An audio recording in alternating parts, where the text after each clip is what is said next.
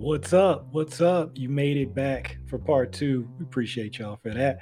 As promised, this is part two of our two part Ravens 2022 training camp preview. In part one, we talked about the offense. You can go back and check that out if you haven't already. Here in part two, we talk about the defense and specialists. We'll switch over to defense, uh, the best side of the ball. Everybody knows that.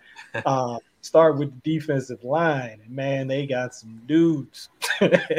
Justin Madubuike, Calais Campbell, Michael Pierce, Brent Urban, Broderick Washington, the draft pick this year, Travis Jones, who I'm excited about.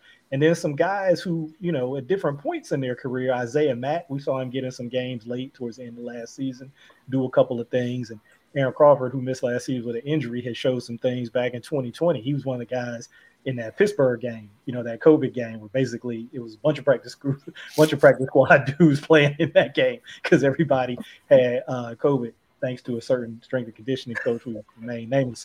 Uh, and then Rayshad Nichols, undrafted free agent, uh, kind of rounds out that group. So Denard, start with you, man. What do you think about this defensive line group? it is an interesting group because there's no true nose on there. You can call Michael Pearson nose,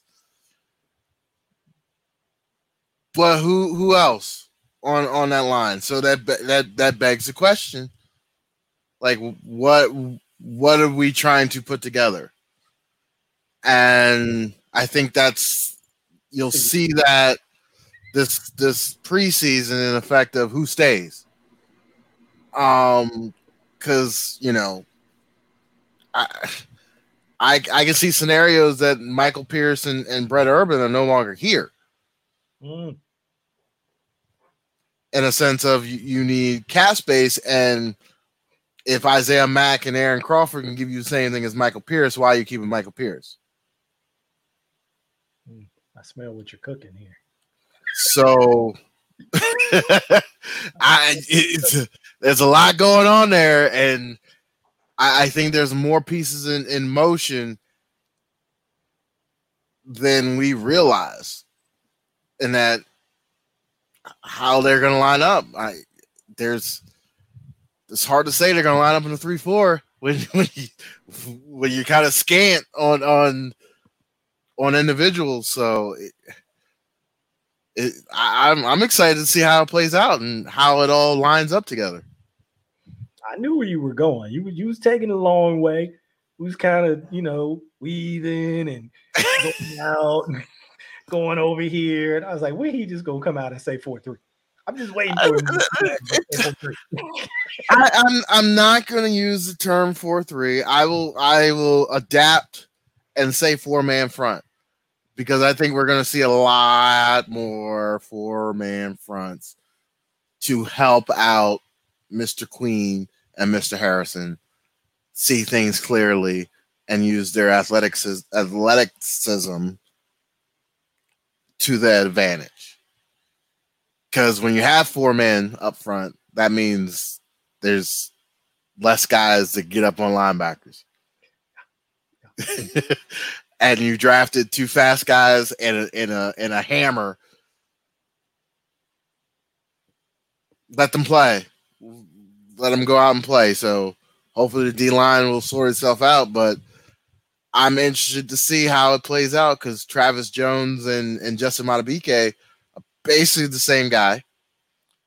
Calais, Campbell and, and Urban, same guy and Pierce and Washington basically the similar individuals. So, okay, let's dance. Let's see. Let's see how it shakes out. All right, yeah. You, I think you you're back with us. Uh, Denard raises some interesting points. Could there be some redundancy on this D line? Do you have the pieces to run certain looks up front, or do you need to kind of maybe move to another type of look up front based on the guys that you got? There's a lot of names there and a lot of veteran guys. We know about Campbell, Pierce, and Urban, and then a, you know a mix of young guys and Madubuike, Washington, and Jones, and, and, some of the other guys I mentioned. What do you what do you see with this defensive line group? Yeah, he makes a good point. Um, you know, I, I, think top to bottom is probably one of the more talented um, defensive lines as they had in a while. But like you said, it's a lot of guys that you know kind of basically do the same thing. Um, so it's going to be interesting to see, um, you know, if, if guys can take a jump. You know, some of these young guys, if they can kind of cross train and, and, and prove that they can bring some more things to the table. Um, the the couple things that really just stand out to me about this group is a guy like Brent Urban coming in like being just a rock solid uh, backup five technique. Yeah, you know, I loved him when he was here. Um, you know, the first time I thought that that year before he left from free agency, that he had a really, really quality year. So uh, nice to have a guy like that on your bench that can come in and give you some quality snaps. Um, you know, then you look at uh, Justin Madubuike, you know, what does his ceiling look like? You know, what kind of jump can he make? You know, he's going to be one of those guys that's going to be kind of like a ceiling setting type player. And then you got Travis Jones. I mean, the Ravens missed out on, you know, being able to draft probably the most athletic defensive tackle prospect we've seen, you know, weight adjusted, you know, Howard Roseman, we got to send him an invoice because he really messed up our three P, you know, with that with that trade up. But you know, we, we're not too mad about that, you know, based off of what we were able to get accomplished in the draft. But looking at Travis Jones, man, I, I tweeted about this. He ranked 48th out of 1,300 325 defensive tackle prospects in relative athletic score since like 1985 or something like that. So like for them to get like a equally not equally but close to insane athlete at the defensive tackle position like 60 picks later or whenever they got him it, you know it, it's pretty impressive so you know he's got a, a lot of ability um, i'm all about um, you know a system of uh, making sure you can get a guy that um, has a veteran in the room that he can kind of get behind. Love Travis Jones linking up with um, you know another long, tall guy like Calais Campbell. Show him the ropes, teach him how to um, you know play with proper leverage. So you know love that, but you know again that that's a good point that Denard makes about a lot of these guys doing the same thing. So it's going to be it's to be interesting to see how they deploy them and if some of these guys show that they can do a little bit more than what their the, the scouting report kind of says on them right now. I come to you next, Chris, on the D line group. I mean, you can't ask for a better mentor than Calais Campbell uh, in a defensive line room. Not only is he still making plays, but just a pro's pro. I mean, a guy who's seen it all, done it all, still getting the job done himself. And then Justin Madubuike, man, look, uh, I was watching and rewatching games from last season, and he's like a plane on tarmac, right? He's just waiting for clearance to take off. The run game is there. Dude is a dog in the run game. I didn't realize how nasty he was in the run game until I went back and kind of slowed things down and really paid closer attention to him. I think that next step as a pass rusher is kind of what people are looking for, but like he, he's he's right there. I mean, he's he's ready to take off and become a name that that people you know start to recognize. So, what are your thoughts on this group, Chris?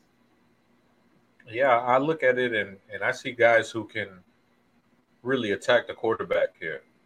I don't see a lot of you know just run pluggers and guys who don't bring that athleticism. I, I see a, a, more athletic defensive line, and I think that's a theme that a lot of people spoke on um, just when it when it went to kind of just building this team and building this line, what we've kind of been asking for is a more athletic defensive line. And I think we see that in some of these names, and we see a more attacking style when with a lot of these players. Um, it's not just that short little fat dude who could just plug up the middle and just hold his gap and that's it, or stay uh, you know hold up the double team we got guys who can hold up against the double team, but also attack with uh, Michael Pierce and Travis Jones. We have those freak athletes on the field, and that's something that's you know that's something to be excited about. Um, Broderick Washington, I think he's a guy who, you know, he he doesn't get enough love, but I think he's a dude that hats off to him because it this time last year, I think he was going through that whole situation where he was busting up cars in a parking lot or something like that. And you know, I, I think if I remember correctly, we were like, you know, he, he might be done around here because we know the Ravens they have zero tolerance when it comes to that stuff. But uh, you know, he played well last year. You know, he, he was an important rotational dude. He wasn't a guy getting, you know, six, seven sacks, but you know, you need those important rotational guys who can give you valuable reps and, and be able to stop the run, be able to create some pressure on a QB. So, you know, this is an, an exciting group here. Uh, you don't have that, you know, dominant Chris Jones type, but as a whole, I really do like this this group, and I think they can work well together. When you know you have guys like Michael Pierce and, and Brent Urban who are familiar with this squad. You know, it's new coaching staff with Mike Macdonald, but just familiar with the culture, familiar with what's expected of, of a Ravens defensive line. So I think it, will be important to have those those vets in uh, along with the the young guys that, that are on this squad too, making their way up. No doubt, no doubt. All right, now we come to inside linebacker, a position near and dear to Denard's heart. Uh, we know the names: Patrick Queen, Josh Bynes, Malik Harrison. Maybe some names you don't recognize: Kristian Welch, and then uh, a trio of undrafted free agent linebackers: Zakoby McClain out of Auburn, Josh Ross from Michigan, guy who knows this defense, played for Mike Macdonald last year in Michigan, and Diego Fagot. Right? Don't get crazy. You look at that name, you want to say something else. Don't get crazy. It's Fagot. I looked up the pronunciation on Navy's website. it is Fagot. Okay, keep it clean up in here. Um, but what's interesting, Nard, to me about this group is how young they are. Outside of Josh Bynes, who's going into year 12, and it's crazy to think that he's got double the experience of this entire group. I mean, Queen, Harrison, and Welch are all going into year three, but he he's he's got 12 years over these dudes. Um, but w- what do you see for this group? I mean, coming into a new defensive system, new defensive coordinator, what do you see for a guy, particularly Patrick Queen? A lot of eyes on PQ uh, being a first round pick. What, what do you see in this group?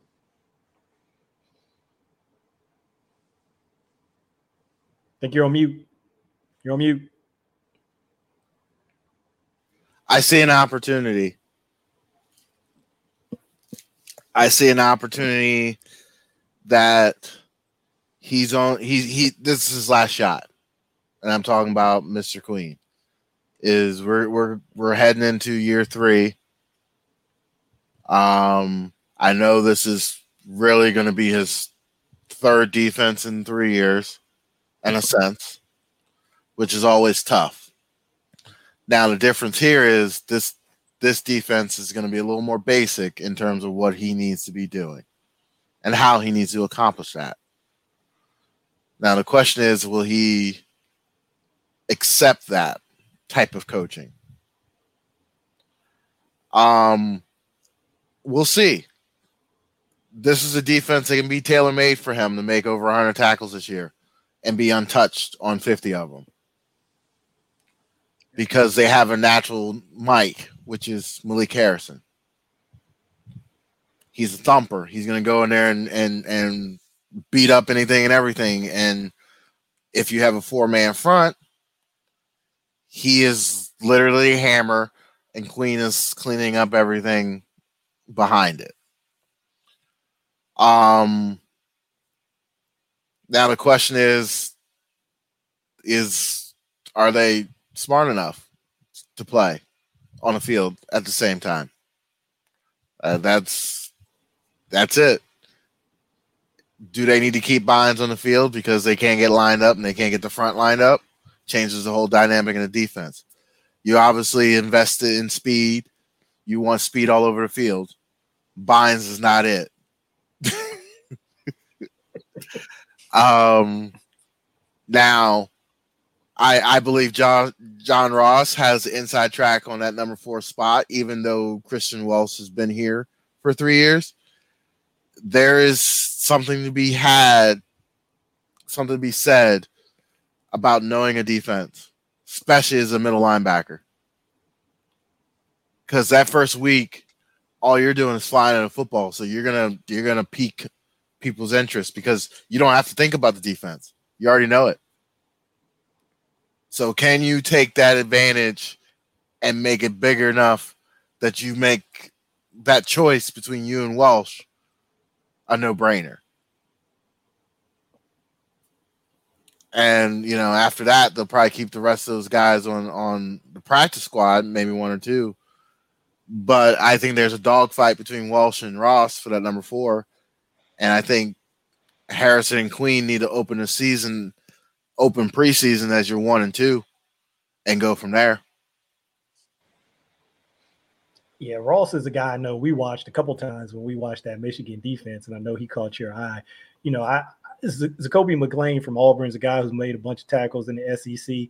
But we talked about it when we were watching Ross, and then even after after his draft and they signed their their UDFA class. Look, when you know the defense, when you can come in and you you understand all of the calls, you know the checks, you know the terminology. Yeah, does a guy a guy might have a little bit more of an athletic advantage over you, but you can close that gap with how fast you can play dramatically because you know what's going on. you you you know you know how everything's supposed to unfold, so you don't have to think about it. You just play. If there's another guy out of spot, it's easier to identify that guy who's out of his spot than the linebacker who decided, well, I'm gonna adjust on the fly and try to make the play. John Ross is just gonna go play football. The rest of the guys are gonna be thinking because they've been told how to think for years.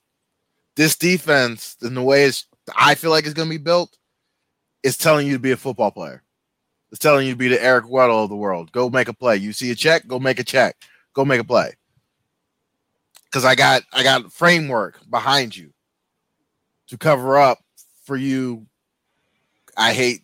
I know coaches hate to hear this, but guessing in a sense.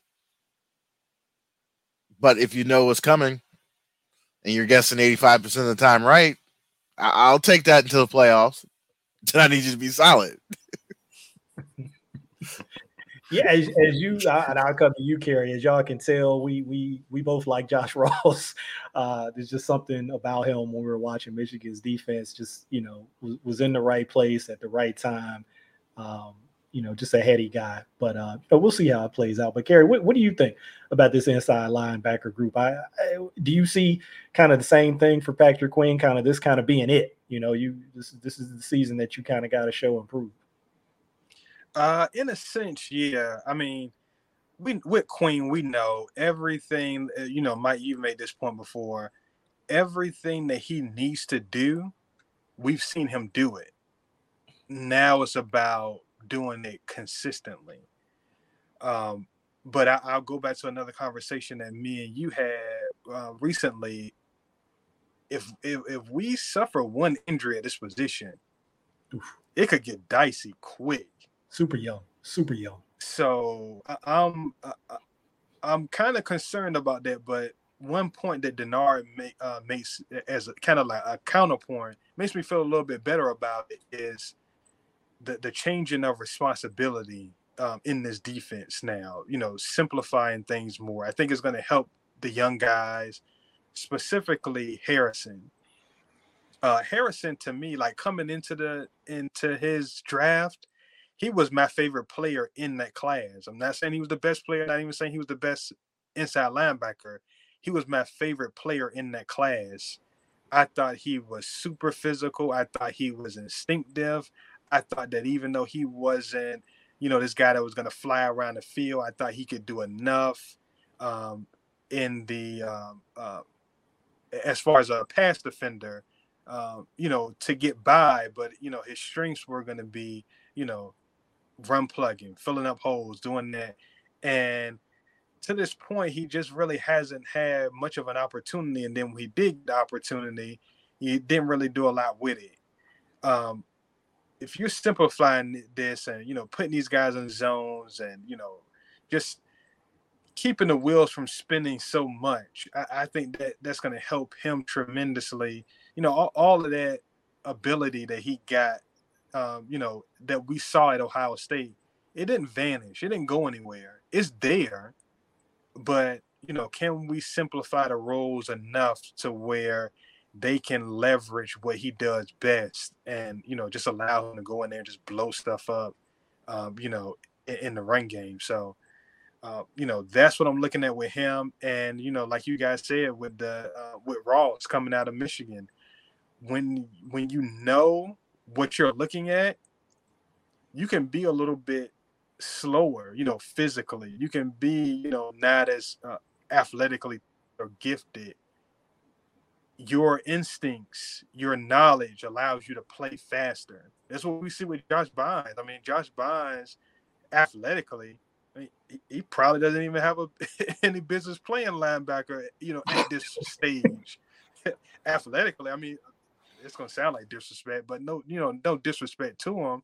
You know, he's just not a fleet of foot guy, but he's so knowledgeable of what's going on around him allows him to play faster than he actually is and you see that with with um, you know a, a, guy like Ross, and like you said, he he knows this defense, so he knows what to expect, what to look for. So, um, you know, I, I, totally agree. He's probably um, you know odds on favorite for that that fourth inside linebacker spot. But at the same time, when I talk about suffering one injury, I wouldn't be surprised if they're calling LJ Fort every once in a while. Hey, how you feeling? You know, how, how's everything going? Uh, you know, you know, checking in with him, monitoring, see where he is health wise. You know, I wouldn't be surprised if, you know, at, at some point um, between now and, and and that first game, you know, LJ LJ Fort makes a, a appearance back on the roster.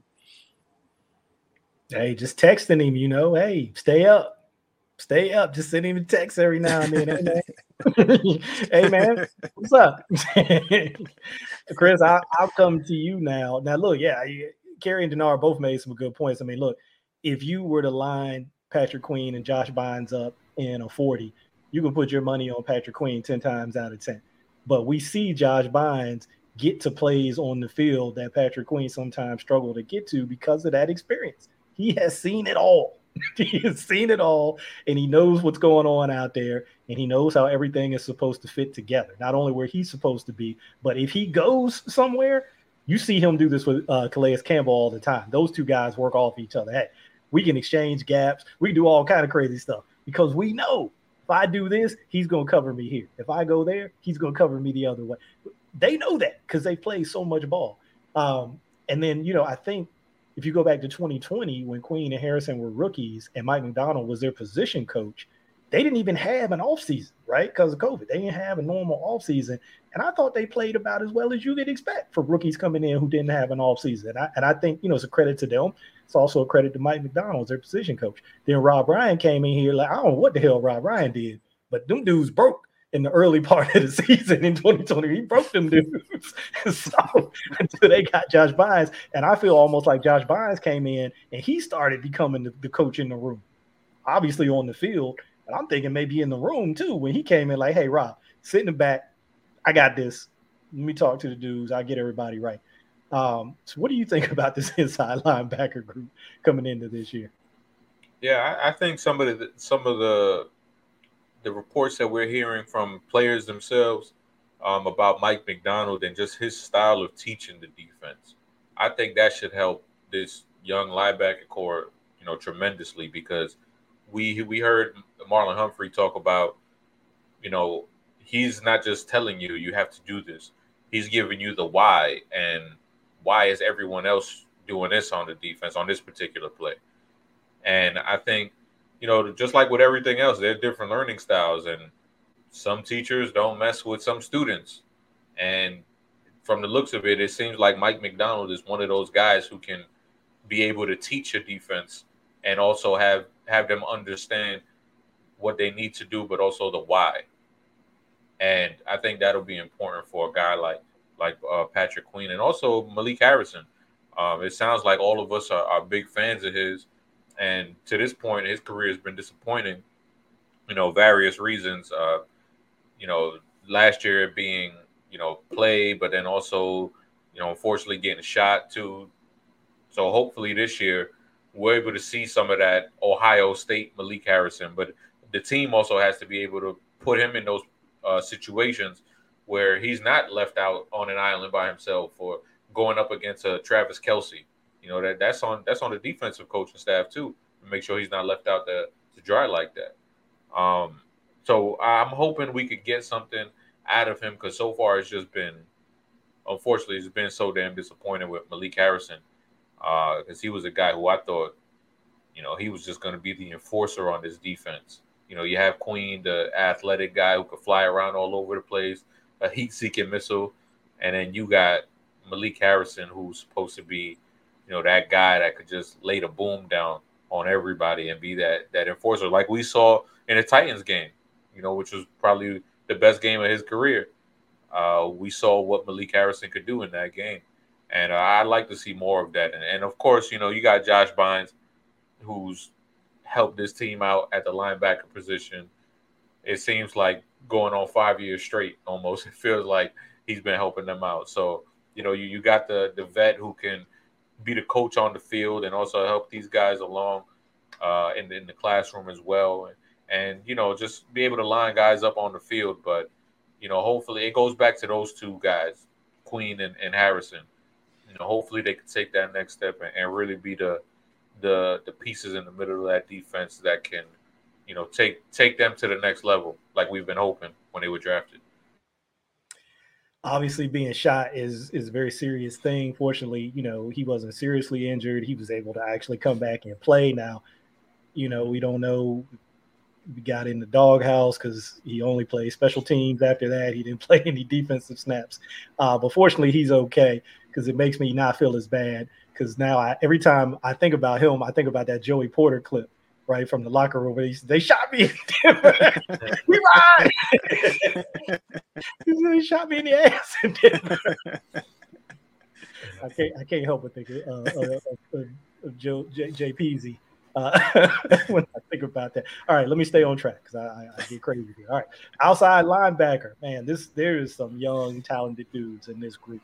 Uh, we all know about Odafe Oweh. We saw what he could do coming on last year. You know what? I heard a bunch of people say he had no sacks his last year at college, and just like, man, that was going to be it, right? Write this dude off. And then he comes into the league, and then you look at those first couple of games. You know, yeah, did he have a huge, you know, sack total over the course of the year? No, he had a couple of sacks, but you think about some of those plays, man. That the Raiders game, you know, they didn't pull it out, but he had a pass rush on a stunt where he looped inside kind of late in that game in the fourth quarter on a fourth down. Um, or third down. Was, they were they were down in there tight, and he forced Carr to get the ball off, and I think it went off of uh, Willie Snead's hands. Sorry, Willie. Uh, it got tipped up for an interception, and the Ravens took over and had a chance to really close that game out. Of course, it didn't work out. We know about the Chiefs game, right? The forced fumble and the recovery to, to get the ball back and, and help the Ravens seal that game. So not only was he getting pressures and getting sacks, he was making game. Denard and I talk about this all the time. Game changing plays. He wasn't just like running a mill, pressures and sacks. This is get the ball back for the offense and change the game. So uh, we we know what Odafe is about. Uh, going into year two, I'm excited. Tyus Bowser, who's going to start camp on pup. I don't think anybody is surprised about that, considering when he suffered his in, his injury. I want to say it was in the Bengals game, right? The last Bengals game. Was it before that? It was either second to last or last. I think game. it was. I think it might have been the Steelers game. I think. Okay. Yeah, yeah. I think it was the Steelers game. All right, so it was, it was not, not that close to the end of the season as I thought. But a few games back. Uh Daelin Hayes coming back. Daelin Hayes, who we hear good things about whenever we're this time of year. When you're in camp phase, now, hey, no shade on Dale. I'm just saying we're in the camp phase. We hear good things, and we just want to see him to have continued health. Uh, they brought Vince Biegel over from Miami. Um, you know, obviously their new outside linebackers coach. Uh, man, I'm blanking on his name now. I have to look it up. Uh, but he knows Biegel from Miami. Steven Means, a guy, a name Ravens fans might know. He, he's been he's been around a few a few times. Uh, I remember Ozzie one time shouting him out specifically about the kind of pass rush Steven Means used to have back in the day. I didn't realize he was playing like real snaps last year for the Falcons. Like he played a lot actually over the last couple of years. Uh, David Ojabo, who I think everybody was excited about as a draft pick. You know, unfortunately, he had that injury at his pro day. Uh, so, you know, we don't expect him back until later in the season. But man, that dude, what he was able to do um, in that Michigan defense, another guy who played in that defense, um, nasty coming off the edge as a pass rusher. And then they got uh, Jeremiah Moon, an undrafted guy, Charles Wiley, an undrafted guy, and uh, Justin Houston, who you know they they they signed back. You know, they did kind of a, a unique thing uh, with his his his uh, how they tagged him, uh, but he's back. So you get uh, Yoda comes back as Odafe Oweh. he calls him to, to kind of teach and mentor that outside linebacker group. So, uh, Denard, start with you. Get your thoughts on this group. I mean, outside of Bowser's injury, and I know Hayes is coming back off an injury too, but uh, and it, I guess Dafe too because he hurt his shoulder. Uh, and Ojabo, damn, it's a bunch of dudes injured, but there's a lot of talent. what you think about this group? I, I think you just said it just now. Like just just a bunch of injured guys right now. Talented guys. Talented injured guys. Um I mean, obviously they're coming off of, you know, injuries and and every one of these guys that are listed here. I mean, besides the two undrafted guys, I can see making this football team in one one shape or fashion. I mean, Biegel and Means are are here to probably gobble up some snaps from Bowser and and Ojabo until they get back. But those are special team guys that you're probably going to want to keep at some point. And then you know you got Hayes and Bowser and Oweh and and Houston and Jabo who are going to be your main five in a rotation. So if you get guys back healthy, ceiling is is is is high for all of them. I mean, you got every different type of dude on the outside linebacker. Like if if you want to put Oweh in, a, in his hand in the dirt and put Houston on the other side of the hand in the dirt, you you got a fierce pass rush and you got a Jabo in Oweh. I mean, you've you got different guys for different schemes to to slant to to do any type of bird stunts, like any and everything, T stunts. Like the question is, can everybody be healthy and then everybody step up to their talent level? And, and that's that's what we want to see. Let it roll. Let's ride. Let's ride. like Russ said, let's ride. Let's ride. Let's figure it out. you, I come to you, Kerry. Man, it's it's it's health, right? But with this group, it's health because the talent is all there, right? Yeah, that's what it boils down to. I mean, when I looked at the group,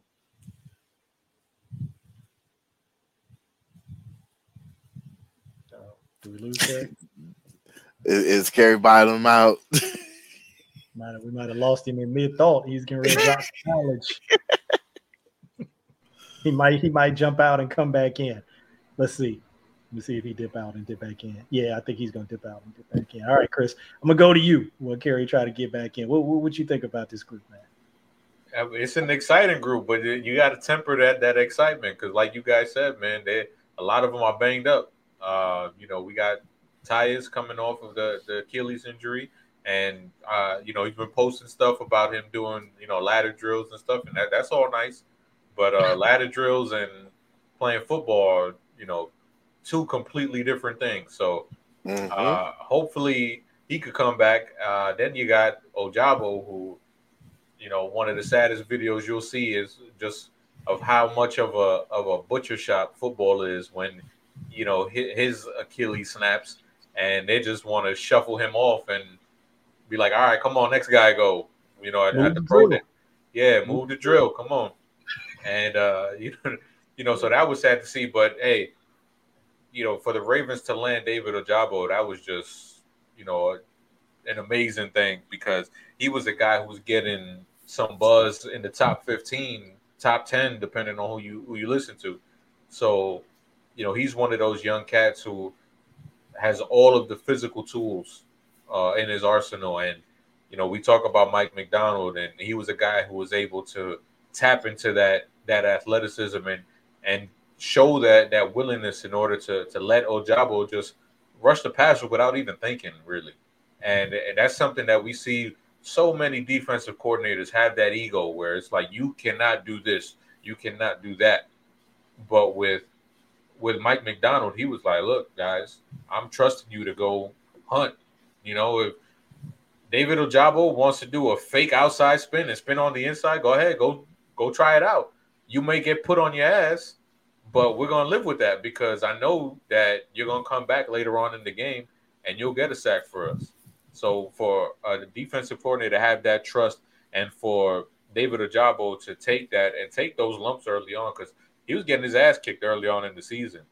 And he battled back and he was able to finish the season and he looked like a completely different player towards the end of the year. So just to have that potential on the, the on the, the roster, that is is something that's really exciting. And we haven't even gotten into Daelin Hayes, who's a guy who's consistently getting that buzz as oh, this dude another day of practice, he's one of the best players on the field. And we didn't get a chance to see him. And I know for a fact he's a guy that we spoke about uh, after after the draft for our preview, where we talked about Daelin Hayes and we talked about him being more refined as a pass rusher than Oweh was. And if we're able to have him and he's able to tap into that that potential that he has and you know not have his his season cut short like he did his rookie season. But uh, he's a guy who the sky is the limit for him if all of these reports are true because they're coming from multiple people that you know this dude is balling in practices and you know in these mini camp drills. So uh, hopefully we could see see what Daelin Daelin Hayes has and he'll be able to lighten the load for a lot of these dudes coming back from injury and, and provide some meaningful snaps yeah, it's a good opportunity for him, right? With Bowser being out, there's an opportunity there for him to, to compete for some snaps and, and show, like you say, with that that that potential, that talent that we felt like was there. Kerry, I'll come back to you because you was getting ready to drop that knowledge. Uh, linebacker group. Go ahead, man. What were you going to tell us? Yeah. So uh, again, man, the, the juice at this position. I'm trying to think of the last time I, I we've had you know this much at this young level, and I, I really can't think of another time we've had you know, this kind of potential at that position. Um, you know, specifically Oweh, he's a guy that, you know, I, I can't wait to see what his kind of developmental plan was, you know, in the off season because, you know, if he put some things together technically and you start to see some kind of technique wins from him, he's a guy that can jump into that double digit sack uh, territory as early as this year. You know, in my opinion, he has that kind of ability. So uh, you know, looking forward to, to seeing him. Looking forward to seeing all these young guys. Um, also, too, I'm not sure if it was mentioned, but um, you know, want to uh, send a special shout out to uh, uh, Jaylon Ferguson's family. Um, you know, still thinking about him. You know, it sucks. You know, looking at this this roster layout and not seeing him on there. So, you know, just you know, prayers and well wishes to his family. Absolutely, man. That's an important point um, to to to mention because when I was putting this together, you know, I had a roster from uh, I went to one of their OTA practices with another friend of ours, uh, and so Jaylon was still with us at that time. So it was hard, man, putting this thing together and realizing like, man, this this young brother is gone, and uh, the family, young family, he's leaving behind. So you know, rest in peace, man. Rest in power. I mean, people people want to bring in that negativity and, and, and, make judgments about you know a young person. Miss miss me with all of that. Uh, I ain't trying to hear none of that. Um, I just sad that this dude is gone, man, and that his family and his young children have to grow up without their father. That's that's all I care about. So um, prayers out to his his uh, his wife or, or significant other and his and his children, man, and. Um, just hope that everybody puts their arms around them, you know, from a family and friends perspective, and uh, you know, just help, you know, fill that role as best they can. Um, they never can be what he was, but you know, it's a, it's a tragic thing, and you know, reminds me of um, you know, was it Travis Walker, right, back in the day.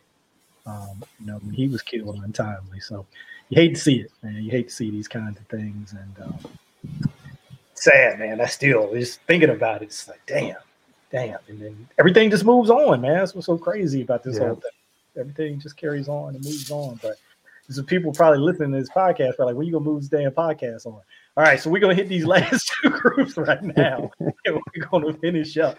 Uh, we'll go to cornerback, uh, and again, we know the names. Uh, another guy in this group who's gonna start out on pup, Marcus Peters, Juice Man. Uh, but you know, we've, we've, been promising things about his his recovery. Marlon not starting the season on pup. He was out there OTA and mini camp, so he, he seems to be um, you know, full go for camp. Kyle Fuller, who they signed from the Broncos.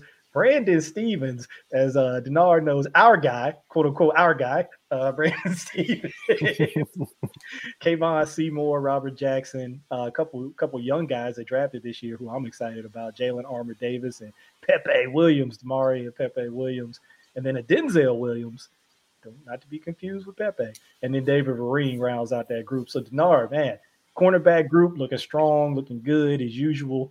Um, almost like the discussion with left tackle, right? Some somewhat hinges on on Marcus Peters and him coming back healthy because he's another one of those guys where well, will Marcus give up some plays here and there? Sure, but Marcus gets the ball, right? Yeah. I learned from listening to Asante Samuel on the I Am Athlete podcast recently. I get the ball. I'll be in the the locker room.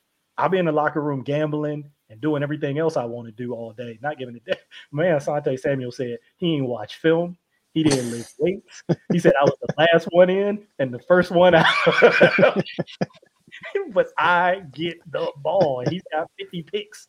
I think it. I think it's 50. Might be 51 to to show for it. So anyway, set that rant aside. Denard, what do you think about this cornerback group?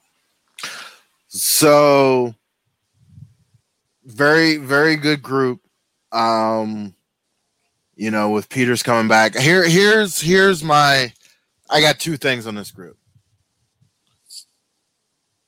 When you're trying to make the transition from being 80% man coverage to a more balanced approach, maybe leaning a little more zone wise, there's going to be a little transition period with the corners here. And some people are going to be like, what's wrong with Marlon Humphrey? Why? Nothing's wrong. It's a transition period. He'll be fine.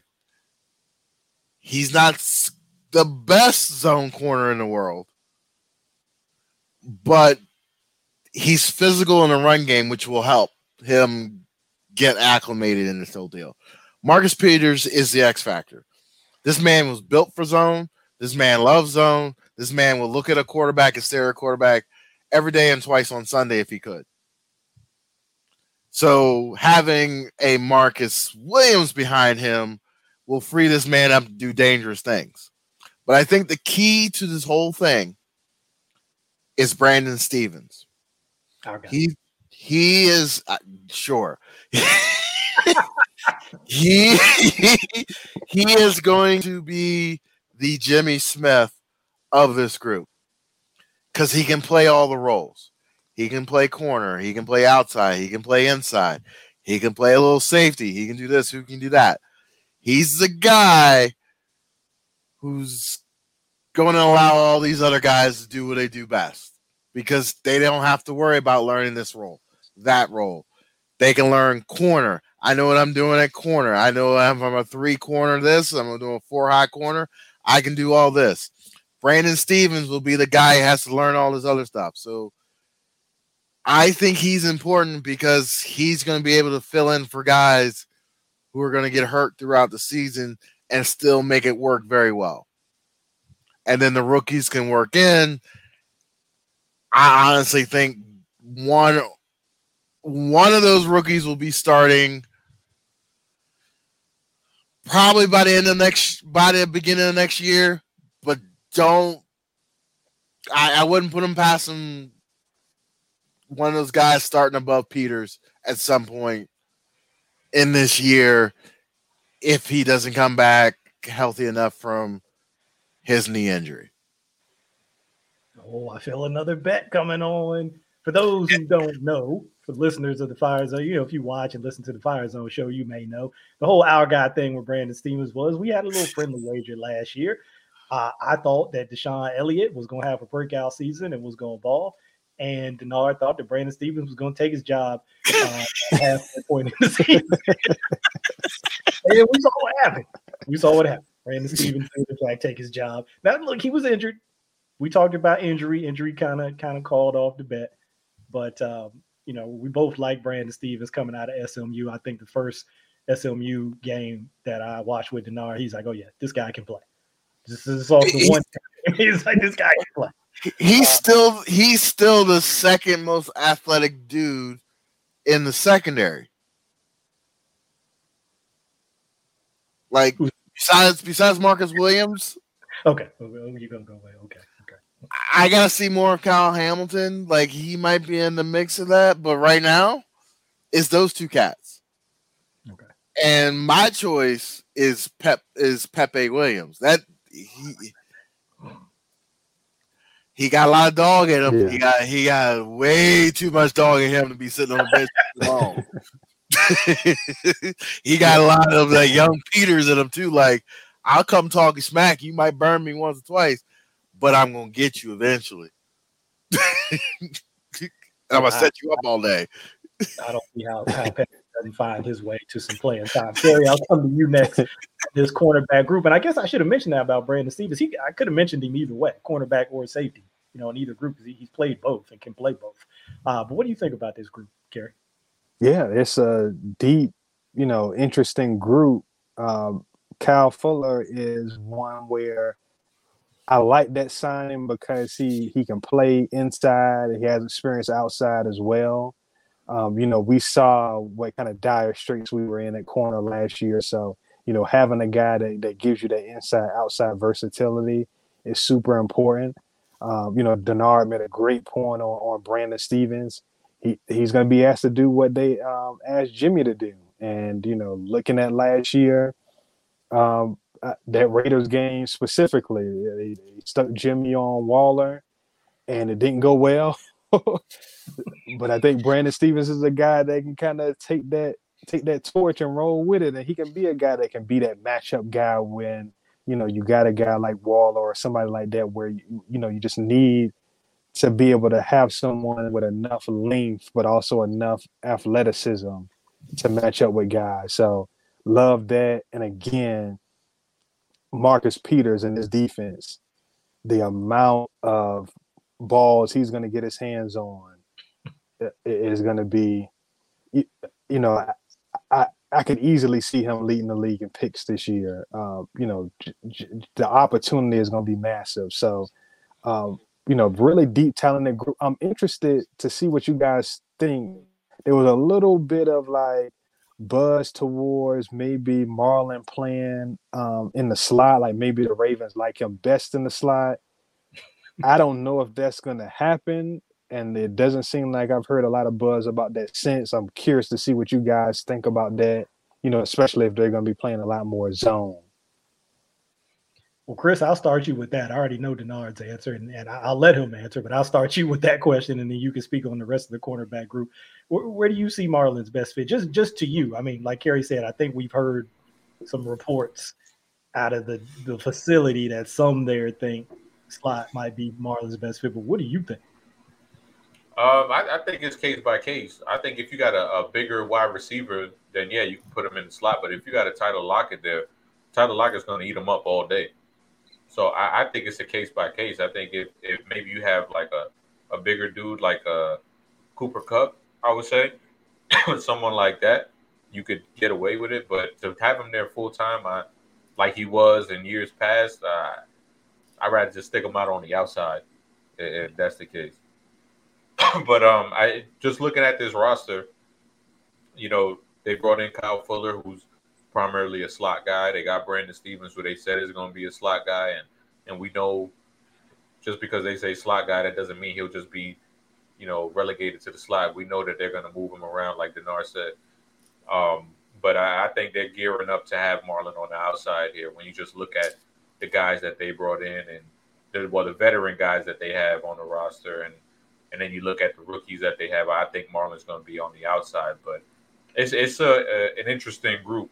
Um, like you said on, on top, Mike, with uh, Marcus Peters, you know, a, a lot hinges on him because if he's not ready to go, then that puts a lot on Brandon Stephens' plate or, or Kyle Fuller.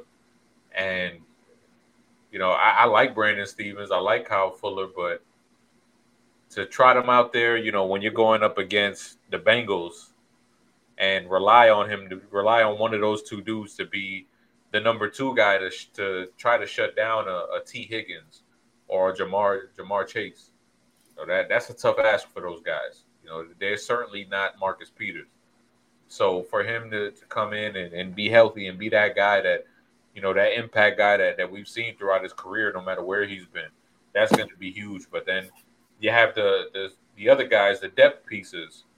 You know, when you look at the rookies, uh, Jalyn Armour Davis and, and Pepe Williams. You know, th- those are two dudes. And Jalyn Armour Davis, he possibly could have played himself into being a, a first round pick if he would have won it back to Alabama this year. So he's a guy who has all the potential in the world. And and Pepe Williams, I mean, you just, I mean, he was he was in the Ravens facility for like ten minutes, and they were like, "Look, we got to get this dude on mic'd up because he's just he's too damn much." So uh, he's a guy that you know already a fan favorite and, and a guy to be to be excited about. And he kind of brings that versatility that that Brandon Stephens has too, because you know down in Houston, you saw him line up, you know, in multiple spots. You saw him line up on the outside. You saw him line up in the slot. You saw him take some snaps at, at safety. And uh, you know, the Ravens, that's how you endear yourself. You know, the, the more you can do. And he's a guy that I'm excited to see. It's not about when he'll find his way on onto the field. I'm just excited to see how it's going to be because he can impact it in so many different ways, so many different ways. So I'm excited about this this group as a whole. You make a great point about Peters. I think all three of you guys touched on it, man. That look, there, there's levels to this, right? So I'm not going to compare Kyle Fuller and Brandon Stephens to, not my word, but what Wink called Wawa corners uh, that they had out there last year. DoorDash, not Wawa, DoorDash, DoorDash. Stop calling nonsense. You wouldn't have to worry about your DoorDash. DoorDash corners, but you know it will be bombs over Baghdad when you got backup cornerbacks out there against against Ja'Marr Chase and Tee Higgins. We saw it. We saw Tee Higgins go up and catch a ball over two dudes, right? It didn't matter. He was double teamed. Guess where you can't double team me? Seven feet in the air. Y'all can't yeah. go up there. So, so I'm going up there. Uh, so we know how important it is to have your top guys out there. No, like I said, no shade to these guys. These guys are quality players in their own rights. Kyle Fuller's been, you know, a veteran in this league. Um, so no shade to him either. And I think Brandon Stephens, as a young guy playing last year, he got to learn some things. You know, he took the bumps that a, a young guy is going to take, and particularly, you know, as safety, um, as a tackler. Look, today's today's angles are not, yesterday's angles are not today's angles, right? The angles you were taking in college to tackle guys, that ain't gonna get it done in the NFL. These dudes are way faster, and I think that he learned that. So uh, they got a good group. They got a good group, but yeah, having the juice man out there, you know, takes it to another level. All right, so we'll we'll finish up here with safeties. I mean, we might say a little bit about about punter at the end, just because it's the first time in what 15 years or 16 years they've had a new punter. Uh, but let's let's let's start with the safeties. Uh, Denard, you already mentioned Marcus Williams, big free agent uh, signing who came over. Chuck Clark still here. A lot of people trying to run Chuck Clark out the door. Chuck ain't done nothing but what he always does: be a professional, show up, do his job. Uh, you know, and run the defense. You know, from from a signal caller standpoint. Um, first round put Kyle Hamilton. Everybody very excited about the potential there. TJ, Tony Jefferson back, uh, and then Geno Stone and Ar'Darius Washington, the last guy who who started camp out on pup. He had a foot uh, issue that he's dealing with. Um, pretty solid safety group. What are your thoughts on them, Denard? Um, very solid, very versatile, different types of dudes who can play different types of styles. Um, I'm excited to see. This may be the most solid and probably the most consistent group that'll be on the field this year. I hope because they've they got the bodies, they've got people here who understand defense. I mean, bringing back Tony Jefferson is probably the most underrated thing the Ravens did last year. And this is going to help this team defensively. He's better suited for this style of defense. So I think we may see what we thought we were getting from TJ a few years ago because he'll be more active around a lot of scrimmage and making plays. I think Kyle Hamilton will have a chance to grow into these roles that he's going to be asked to do later in the season. And having Chuck Clark and, and Marcus Williams is no no no no disrespect to those guys. They're to be balling out too. So, question is, how do you use them all? How do you use them and be most effective without messing up chemistry in the defensive backfield? That's going to be the toughest thing because you got a lot of different guys who can do a lot of different different things. But in this defense, you don't need a lot of different things.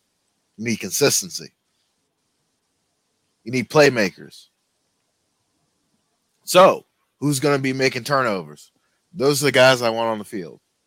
I don't need guys just breaking up plays because you can see the defense as a totality making a making a change to fit their offense instead of trying to be just as aggressive as their defense. I mean, as their offense, the defense is being built as not being opportunistic, but being more solid, which will create more opportunities to be opportunistic. I think that's most important. I think that starts starts with the secondary. Like I said, we've learned nothing from Asante Samuel. Get the ball. Get the ball. Get the ball. Get the ball now. Get the ball. Okay. Kerry, I will come to you on this safety group. Uh, Denard said it. A lot of versatility in this group. Guys who can do different things. Uh, a lot to be excited about, right? Uh, what are your thoughts on this group? Yeah, man, this is this is gonna be the spot that I already know is gonna break my heart because it, you're not gonna be able to keep all six of them. I don't think, and like all six of these guys are, are talented, talented guys, um, and like it's, it's crazy how much more range this group has from last year to this year. Like it's like night and day the, the amount of range that they they have now and then you know you add a Kyle Hamilton to that, and I I, kind of think back to like uh, right around the time they drafted them, and uh, in one of our group chats somebody asked, "Well, where do you play Kyle Hamilton?" And Mike had a perfect answer. He was like, "Where don't you play him? Like you can play him every literally everywhere, and he looks comfortable everywhere." And you know, Denard makes the point um, because of the depth you have here, you can bring him along you don't have to like force him into a role or you know pigeonhole him into something. You can bring him along at the proper pace. So just a deep, deep, talented group, man. And again, man, I'm, I'm gonna be pouring one out for uh, either Ar'Darius Washington or Geno Stone. Either way, I'm gonna be heartbroken, but you know, hopefully we get at least uh, at least five, you know, healthy yeah, it doesn't help Ar'Darius's case that he's starting out on pup. I mean, not his fault. His injury, nothing he can do about it. But man, he already starting out behind eight ball. Leave leave him on there eight weeks. See where he is. What you need eight weeks later. but yeah, but you know, Kyle, Hamilton, Kyle, Hamilton, Before I come to you, Chris, Kyle Hamilton. The thing that I like about that, and Denard, both you, you and Kerry touched on it, being able to kind of bring him along a little more gradually. You know, hopefully, you know, there's no other injuries in the group. Uh, you're always, you know, you know that that's always a possibility. But it reminds me of a different group, but still DB. It was a corner. But it reminds me of when they drafted Marlon Humphrey. Right, Marlon didn't have to start right away. They still had Jimmy. They still had Brandon Carr. I don't know if Webb was still here in 2016. He might have been. I don't remember, but they definitely. I think, I think he was the slot at that point. So they were able to bring Marlon in gradually throughout that season, right? And he kind of snapped, increase, you know, snap lows started to increase throughout the season. And I kind of look at that kind of situation for Kyle Hamilton just in the safety group. You got enough veteran guys there where you can kind of bring him along a little bit more gradually uh, and, and, build up his his experience and confidence and knowledge. You know, as he continues to learn the defense and learn, um, you know, the different parts of it. You, you don't have to just slam it all all on him all at once. Uh, but but Chris, I know this is this is tough for us too because everybody who's a deep cover listener knows this is a pro Geno Stone uh, situation. Uh, what, what, what do you think about this group, man? Uh, it's certainly an exciting group. I mean, you know, when you look at Marcus Williams, I mean, I don't think if you would have asked us a few months ago if they would have got Marcus Williams, we would have been like, no, no, they they they, they don't do that. And here we are, you know, with a playmaker you know, something that they've been looking for for years, and they finally got him. so, and then you look at Kyle Hamilton. If you would have asked us a couple months ago, hey, do you think the Ravens are going to get Kyle Hamilton? Hell no. No way. He'd be gone. And look, he's on the Ravens roster. And, you know, now they have, you know, this turmoil with Chuck Clark. And, you know, it's understandable from his point of view. You know, I, I get it. It's they essentially, you know, drafted the guy who's is is going to be curtains for Chuck Clark, whether it's this year or next year. You know, he's not going to be a Raven in 2023. Like, it, unless some catastrophic happens, just like we talked about with with uh, Justice Hill. You know, it, it's a business at the end of the day, and they're they're to have Kyle Hamilton there. They're not to pay Chuck Clark. You know, it, that's just how it goes. But for 2022, if they're able to keep him on the, the team, he's going to be extremely valuable to have with these two. Uh, when you talk about Marcus Williams and Kyle Hamilton, to be able to bring those guys along in the classroom is something that we spoke about earlier.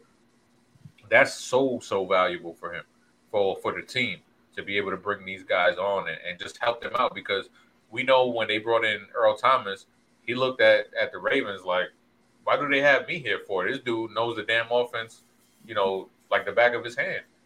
And Chuck Clark, you know, by all reports, he's been that same way, you know, professional dude, uh, helping Kyle Hamilton out and, and, just being able to bring knowledge and, and, little little tips to help these guys out and, and, bring them along through this learning process. So um, just having having those three guys and having them being able to just have these different roles on the field is, going to be huge, and and I think we're going to see it pay dividends early and often uh, in the season. I respect it. I respect the hell out of Chuck with the way that this whole thing has has, has shaped out or is shaking out. Yeah, it's the business part of it, but he has still shown up, conducted himself like a pro. He could show up late to meetings because he got to get his car washed. He could be out there with a purple light on. He's not doing that. He's not doing that because he is a pro. Okay, he's a pro's pro. He's gonna handle business the way business is supposed to be done. And then, you know, you let the, the contract stuff, you know, work out however it works out. But like you said, for this year, I'm hoping. I mean, obviously, you never know, right? The shoe could drop at any at any point. Is how the NFL goes. But I'm hoping that he's here for 2022 because I, I think he just makes this room better. I think it makes the team better. He makes defense better. Um, I hope Chuck is around for at least another year, maybe longer. You, know, you never know how things work out. All right, so we'll wrap up here with the specialists. And again, we're only going to really primarily talk about one person here. I mean, Justin Tucker is the GOAT. Everybody knows that. Uh, long snapper is Nick Moore. Nobody talks about long snappers.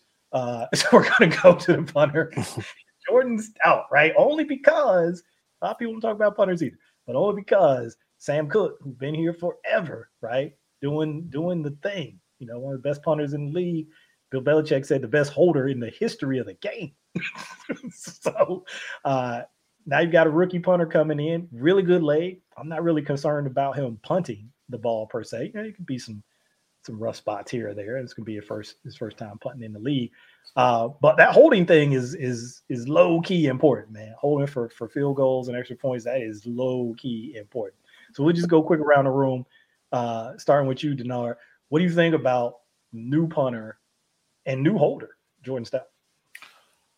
There was a clip with Sam Koch talking to Jordan. I think it was a couple weeks ago during mini camp, and I learned so much from a minute clip on holding and how to place the ball and how it has to be such a one body movement so that kicks don't get blocked or the kicker is disheveled at the t- at the point of, of of contact. So obviously the Ravens would not have drafted him if they don't feel like he can do the things that they they expect him to do. They understand there's going to be grow growing pains and things are going to come up and things are going to happen, which is probably why Sam Koch is still on the staff just in case. this dude, dude just just disappears after six weeks. Um, but I, I think they're doing it right. I think they're giving the kid the best chance possible. And this is just them trying to stay above the curve in the sense of changing out these specialists before it's too late. And we're going to be having this conversation with Tucker and probably two, maybe three years. Hey, Father Time is undefeated. Yeah.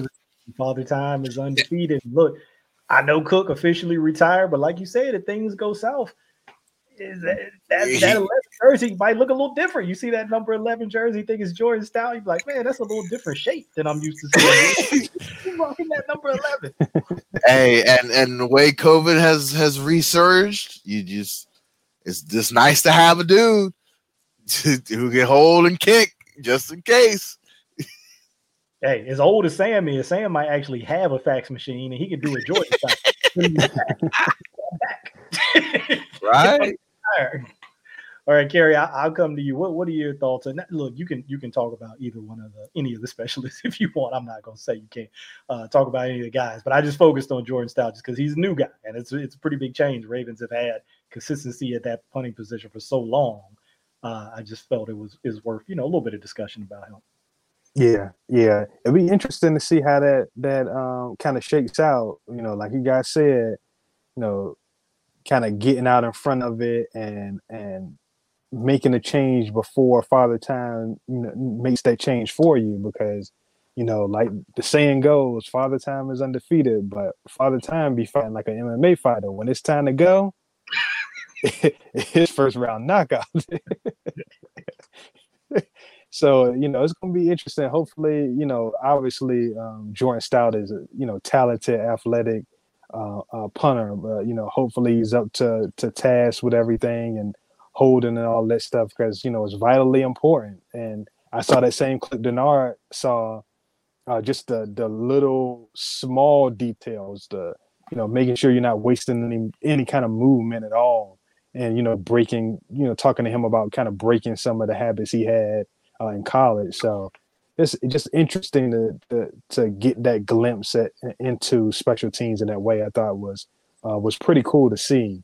Uh, but other than that, you know, you know, Justin Tucker is who he is, and you know, it, with Nick Moore, we haven't had any issues long snapping. That's an incredibly difficult thing to do.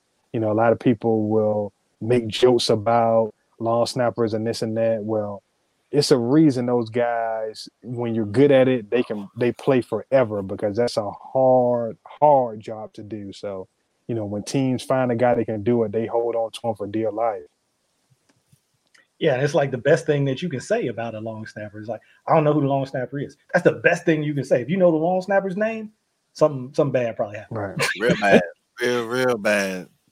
So I, will come to you, Chris, man. And, and it's like Mike T said the same thing about time. He's like, hey, that clock runs out for everybody. We don't necessarily know when it's going to run out, but when it's up, you know it. and so sometimes if you hang on a little bit too long, uh, like Kerry said, it can it can hit you like Mike Tyson punch out, man. Be up out of there quick. Uh, so what, what do you think about Jordan Stout and, and anything else about the, the other two specialists? Uh, Jordan Stout, uh, man, he better be good because they took him over my man Calvin Austin. You Oof. know how I feel about Calvin Austin, so yeah. uh, he better be good. But hey, when it comes to special teams, I cannot question this team at all. So hey, if, if he's the next Sam Koch in their eyes, shoot, I'll take it. Um, I cannot question their decision making when it comes to that because uh, the fact that they took him over the other dude, the punk guy dude, the, the Matt Riza or Matt Araiza.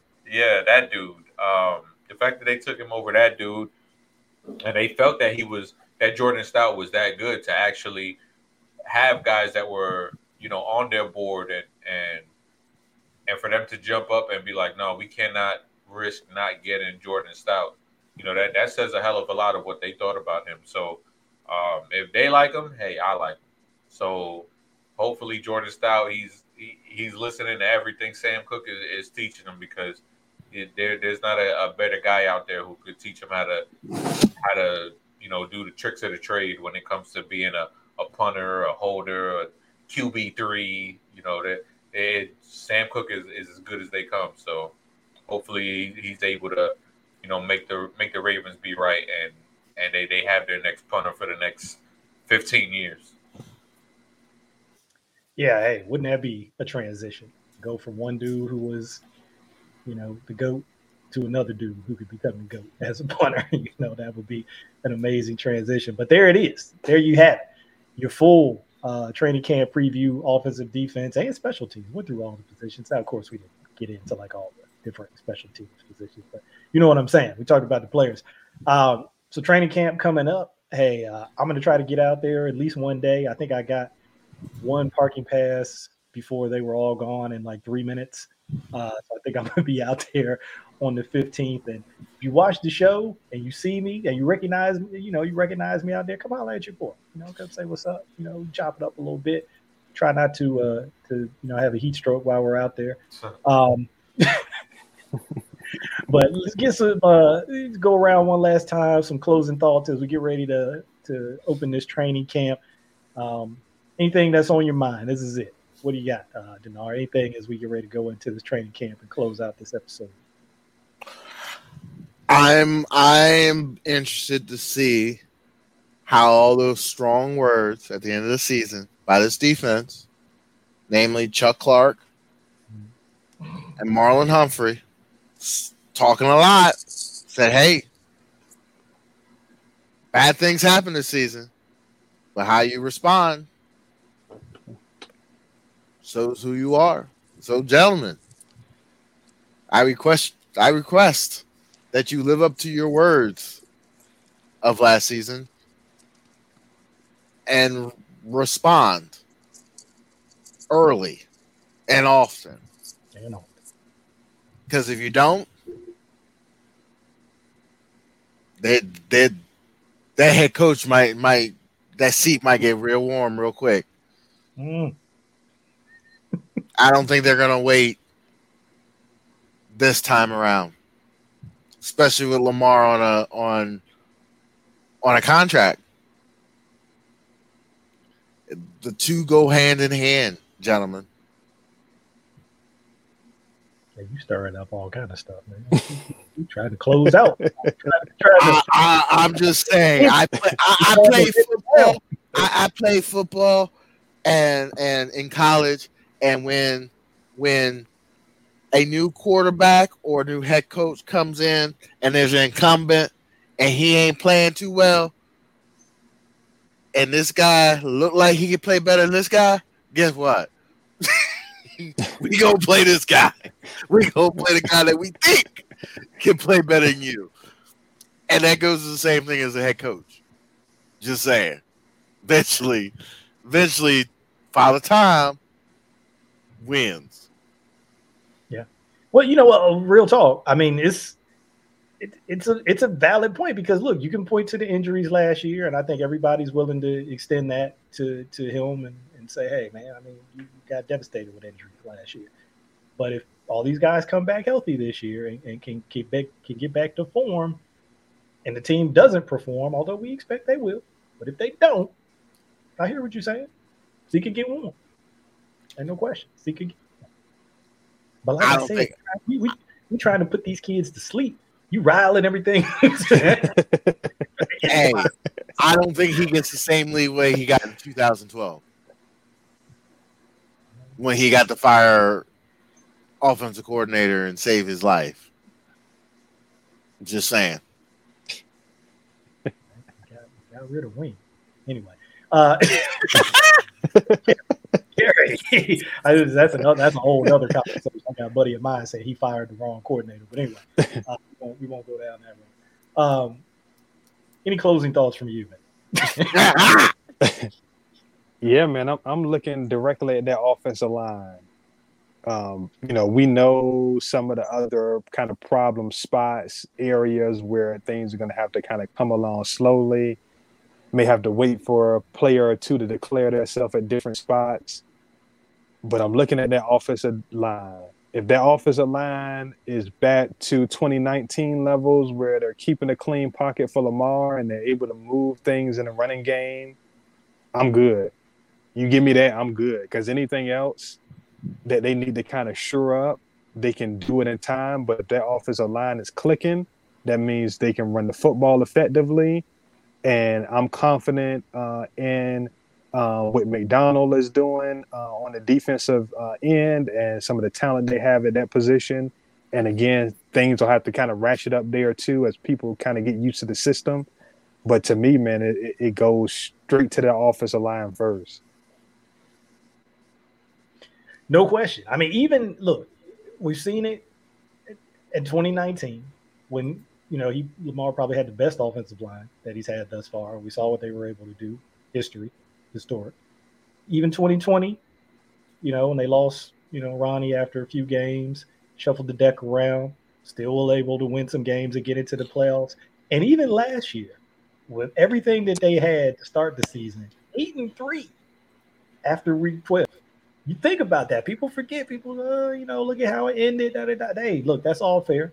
But eight and three with what was going on on that offensive line last year until it just like really just, you know, the bottom just fell out the joint. Uh, Fell apart. yeah, give give him consistent protection, and this guy wins games. That's what Lamar does. I mean, it's that simple. He wins games. That's it. You can talk about numbers, you can talk about stats, passing, da da da da, all of that. He wins games. That's what he does. So, Chris, turn it over to you. The final thoughts of the final thoughts. Man, my thing is just health. Get into the regular season healthy. Like after last last year, I just want these dudes to be healthy.